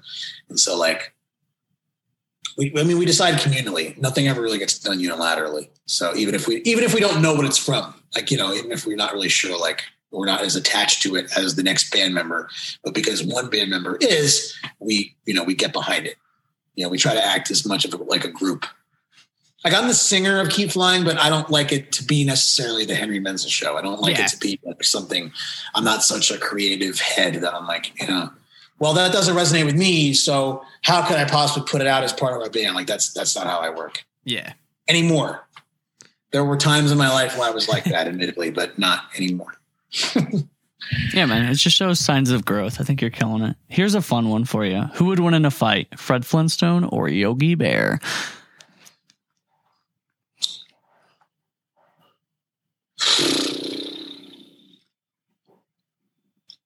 you're factoring in a lot of different things, because I feel like prehistoric people were more ape-like, and therefore, um, you know, they're they're uh, a little less. Uh, they're, they didn't have as many inhibitions as a, as a twenty-first century man. And a bear is a vicious animal. They're horrifying. Now you're looking at Yogi Bear, who's, you know, he's smarter than the average bear, but is he stronger? And so it's it's really... It was a good matchup, I guess. Yeah. I mean, yeah, because, you know, while I don't think any human could match the unbridled strength of a bear, if you look at Yogi Berra, Yogi Berra, Yogi Berra would lose for sure, because he's old and I think dead now. And so, mm-hmm. um, but Yogi Bear, even he does have the brute strength within him, but is he so humanized that is he willing to use it? I don't know. That's, that's the question. That's the, that's a good one. And Fudd Flintstone, you know, he's like more of a prehistoric man, and therefore I think a little stronger naturally. And I think he's kind of dumb, and the dumb ones pound the hardest. So it's like, it's, it's tough to know. I don't know. I think, I think, you know, one decent kill stroke from a bear, even if it's Yogi Bear, will still knock out Fred Flintstone. I'll go with Yogi. Yogi. All right. Yogi. All right, I know, man. This is supposed to be quick answers, but no, I'm man, it's funny. I'm about everything in my life. And it's annoying to everyone. And no, I just want, I, and I want you to get to know me. So I'm being honest with you. This is this is me. Hey, completely. That's cool, man. Altered. We love you. I think so. All right. Who is your celebrity crush? Uh, again, um, just straight, just. Need to nail Mariah Carey has always been mine. Oh, I, I don't care. I don't know if, I, I, and that that stems. That is an answer from a, a an aged person. You know what I mean? Like, because mm. throughout the nineties and two thousands, like that was just my go-to. Like that was who I. Yeah. But I don't know if that holds true. I mean, she's still hot, but also now that I'm older, like I think about hanging out with them, mm. and it's like, uh, could I? We both we, we both hate Nick Cannon, so that's a big jump off. I hate Nick Cannon. So, and and you could you could quote me on that. And which one's fine. Nick Cannon? Wild and Out. Wild and Out. Give me another he one. Did a, he did a song. He did a song called "Gigolo" with R. Kelly oh, that's uh, long ago. um, and uh, and he he recently uh, he he he is he's very he said some pretty troubling things that I really disagree with. I also think he's not at all funny or entertaining, and it's mind-boggling uh, to me that he still has a job in in in, uh, in entertainment. Okay, as a rapper, otherwise, I think he's a shitty rapper. He wasn't funny on Nickelodeon. He tried to diss Eminem. Shut up! Just stop. Yeah. Stop embarrassing yourself. You're not good. You're not just because you do a million things to make you good at any of them. Nothing. Nothing. Horrible. I've never seen someone take. Is this what Interstate's I, about? It, it's yeah, it's about Nick Cannon. I didn't want to, I didn't want to come out. I didn't want to come out publicly against Nick Cannon in this way, but you guys are such in-depth uh, interviewers, and you really get to the bottom of things, and I, I, I respect that greatly. So thank you. Interstate's I mean, about Nick Cannon. You can't you can't deny our integral interviewing skills if we're not asking you about the verses of Fred Flintstone and Yogi Bear. You, you get to the hard-hitting points, man. Exactly. We're not and here to this, fuck around. If this podcast does not, you know, segue itself into a career in broadcast journalism, I'll be really disappointed. So will we. It's our dreams. Um, speaking of which, I wish I had a really dumb question for that. um, Follow so, my Nick Cannon rant. Yeah. if I, so, I actually wrote this down because you mentioned it while you were uh, talking about other things, but you mentioned Less Than Jake a lot. They yeah, just released their newest record without Vinny, the drummer. Mm-hmm. Um, so I'm curious, have you listened to it? And if you had, you haven't, ah, not yet, not yet. But the single is fucking awesome. You like the single? Uh, the um, Lie to Me I was is was so good, and that was I was really excited that that came out because uh, you know we were I think it was like summertime, we were you know deep into Corona season here, and like it was just uh, you know, it just made me happy. I love when a band that I that I love just puts out an awesome new song. Yeah, Less Than Jake and, uh, is also like one of my favorite bands of all time. This record was interesting because I could definitely tell the the departure of Vinny, but that doesn't mean that I didn't enjoy the record. And for some reason, the guitars seem like really low in the mix to me. I don't know. That's just like kind of where I'm coming from it. But I did enjoy the record overall. So I hope mm-hmm. you listen to it. And if you like the single, you'll like the rest of the record. It's a good record. Good. Cool. It's a good record. I thought a lot of it was fucking great. So oh, it hits every mark for me as well. Uh, I, I, final I, question I though. Earlier, I can't I can't listen to music right now. I I listen to very little music in the past few months because like I just get upset. I just get sad because I, I just feel like I know that we're as musicians we're trying to adapt to the world we're in now, and I, I respect people doing it. I mean, we're doing a live stream. I mean, we are we are doing that. Um, But I, I think because it just it, it, the whole thing as I knew it is gone, and I'm still not adjusting well to it at all. I, it's it's it, devastating on a level that I, I, I haven't even really confronted it. I've had I've had no choice but to just put it away. Otherwise, it will stop me in my tracks. Like I'll just be like, music is. I feel like music is dead. I know it's not. I know I'm being way you know. too dramatic in how I feel about it, but it just makes me sad. But oh, eventually man. I will put that aside and listen to the Less Than Jake record. What's your last question? Here we go. All right. So what is a dream that you've had that has never came true? This could be funny. Don't take it too seriously. Yeah, no, you can do whatever. I love that you got to know me enough to be like, please don't, don't fucking, don't do this. Don't do what you're doing. I see the gears turning. Don't do it, please. Um, so a dream that has, that has not true that I've had. I, uh, like we wrote down a dream that you had as a kid that never came true or has yet to come true. Damn.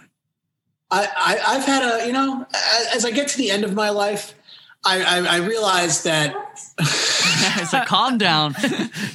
I, I realize, I mean, not much, to be honest with you. Um, I, I'm trying to think of like something that like outlandish that, that I used to dream about, but like, I don't know. I, I, I didn't meet my favorite porn star, but like I walked past her at Disney. That was a good time. You know what I mean? Like that's the same that was, thing.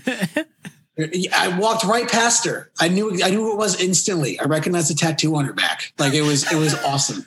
No better place to see your favorite porn star than Disney. Disneyland. Dude. Disneyland. Can like you, can you, know, you shout her out?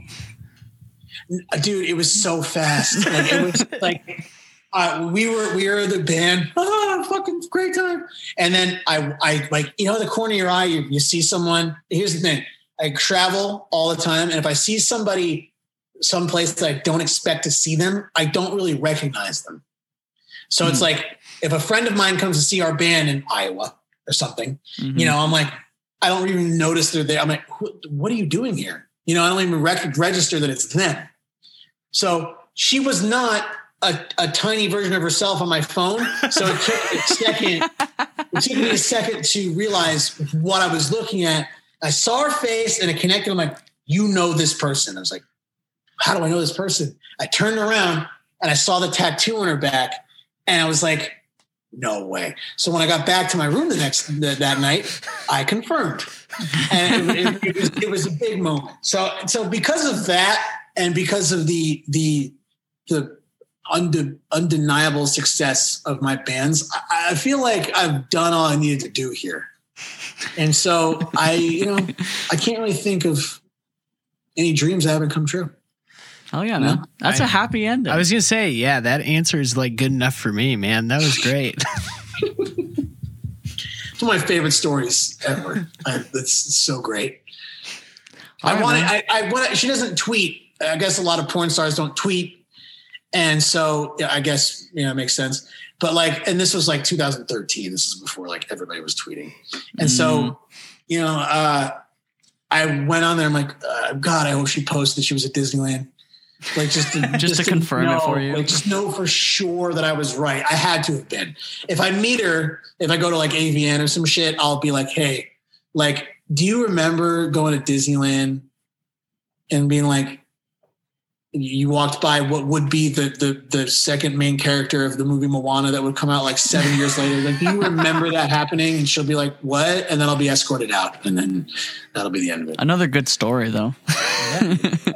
It's just the part two to everything. They owe me. They owe me likeness rights for all of this. Henry, we uh, had such a good time. We want to give you the time to promote anything and everything. I know you got a live stream coming up. You just released a new record. Yep. What else is going on? Um, I mean, the, those are the biggies. My band is called Keep Flying. We have an E P out called Survival. It's out on vinyl at smart punk shop dot com. It's streaming at all the places that you can stream, including TikTok. I don't think you can stream music, but you could you could dance to it in a video if you want. And um, it's uh, it was really fun talking to you guys.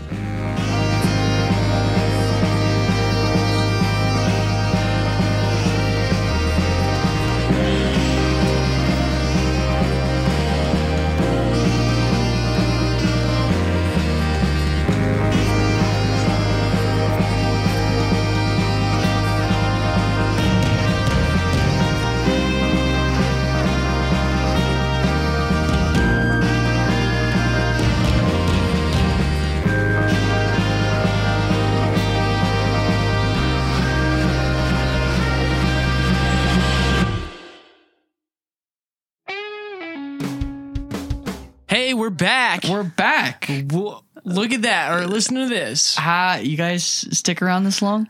Did you? I hope you guys did. Because if you so. did, you get to know that um, we had a really fun time. We did. We had a blast. Yeah, he was such a fucking cool dude. He was very energetic. Yes. Um, very good at explaining his points. Yes. Um, I have so Roper. I want you to talk a little bit more. What do you? What are your thoughts? Dude, I thought it, I, it's a great conversation. He's so insightful. Like he is insightful. Like I, I, I'm still kind of reeling off of it. Just the answers that we got weren't what I was necessarily expecting, and the mm-hmm. ways that we went in the interview wasn't the way that I was expecting. I was, you know, some of these podcasts go standard. Uh, I mean, we obviously did ask him like stories behind the songs, but with we got I, I got more feedback than I thought we would, which yeah. I appreciate. And we walked in with two questions per song. Yeah, trying to keep it short. Um.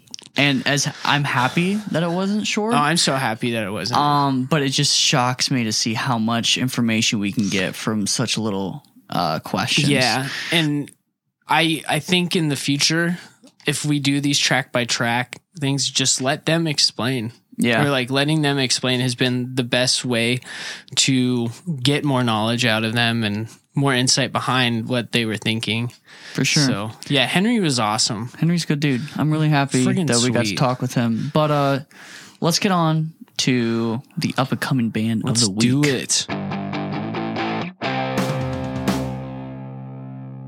Do you guys have a small up and coming band that has a song you'd like to share with our listeners? If so, we would be happy to listen and promote you free of charge if we like what we hear. Isn't that right, Roper? Yes, and most times we do like what we hear. We do. We're not we're not hard judges of no. music. We like music. Um. So anyway, go ahead, send us a song uh, to our email at p p e s podcast at gmail dot com. I feel like we've literally never received a song this way. No. But I'm going to keep doing it. p p e s podcast at gmail dot com. Or if you want, you can just message us on our Instagram, which just seems like to be the more likely one. Facebook, yeah. Twitter, all those fun things, with an audio file of your song, a small bio of your band, and the story behind your song. And this week, we have the band Stomping Grounds. Stomping Grounds. Ooh. Their bio, from New York to Oregon. Uh, twenty-seven ninety-one miles away. That's not how you say that. two thousand seven hundred ninety-one miles away, Stomping Grounds was formed.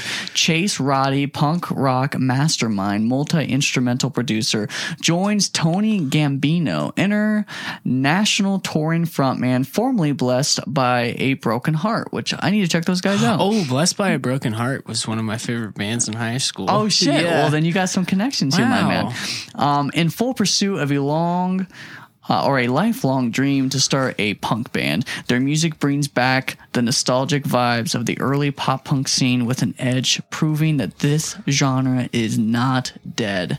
It reminds me of that movie, God's Not Dead. God's not dead. He's not he's dead. Alive. I'm not religious, but nope. That song could be a bop if you're drunk. Um, song story. Once in a Lifetime is a story about chasing your dreams and leaving the comforts of your current life behind while not forgetting about where you came from. We are hoping everyone can relate to these lyrics and go after the dream maybe they were discouraged from chasing.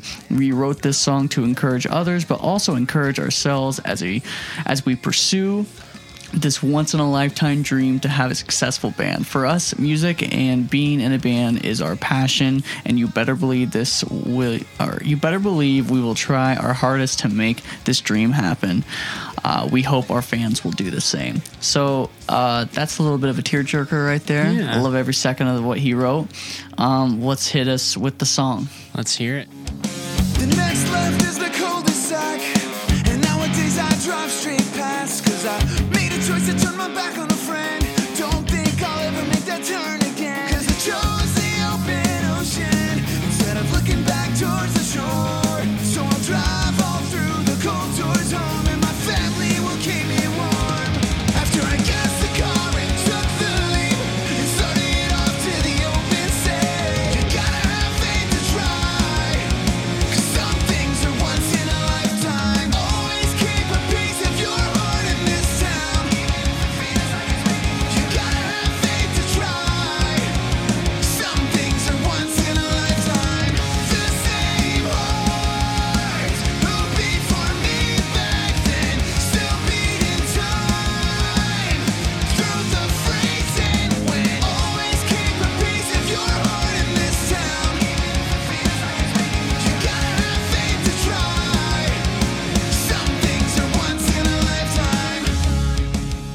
Roper. What a fucking bop that is. Yeah, you like that one? I love it. I uh, found this guy off, I think I was scrolling through Instagram. Oh, really? And like it was like a, an ad or something. I don't know. And I was like, I was like, wow, I want to listen to this. Okay. And I was like, that I fucking really dug it. Yeah. The hook, uh, you know, some things are once in a lifetime. Yeah. Really always got me. Really liked it. I like the story behind the song. Like there's this line where he's talking about how um, he didn't have a friend's back. And yeah. I...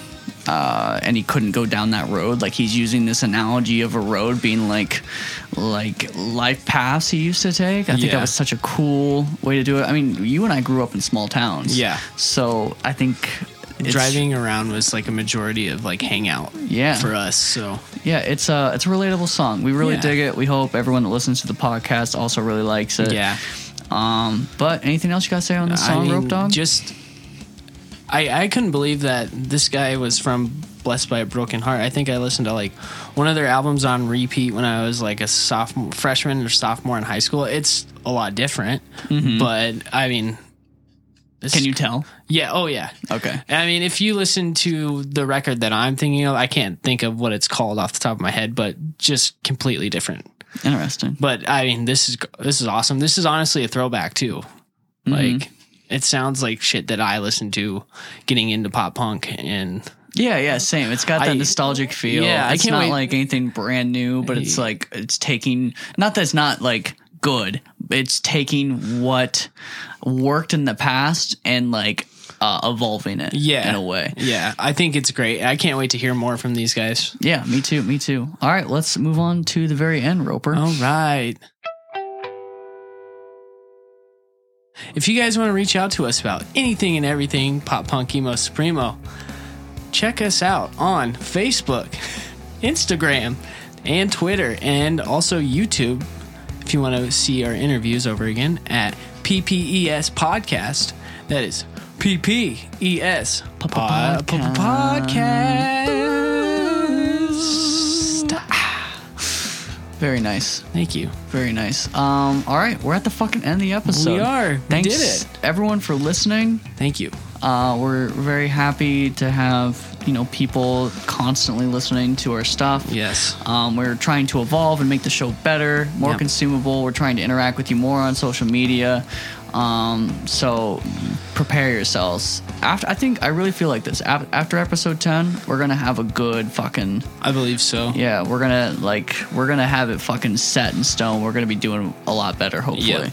Yep. Um, twenty twenty-one. You know, new year, new Pop Funk Emo Supremo podcast. Yeah. Except. But the same, all the good same. Parts. Just uh, more updates on Hunter's diet, too. I fucking saw you did that, and I was, like, mad and laughing at the same time. I was like, whatever. Um, just so everyone knows, I haven't weighed myself, but I feel lighter. Yeah. I feel like I can jump a little higher now. Yeah.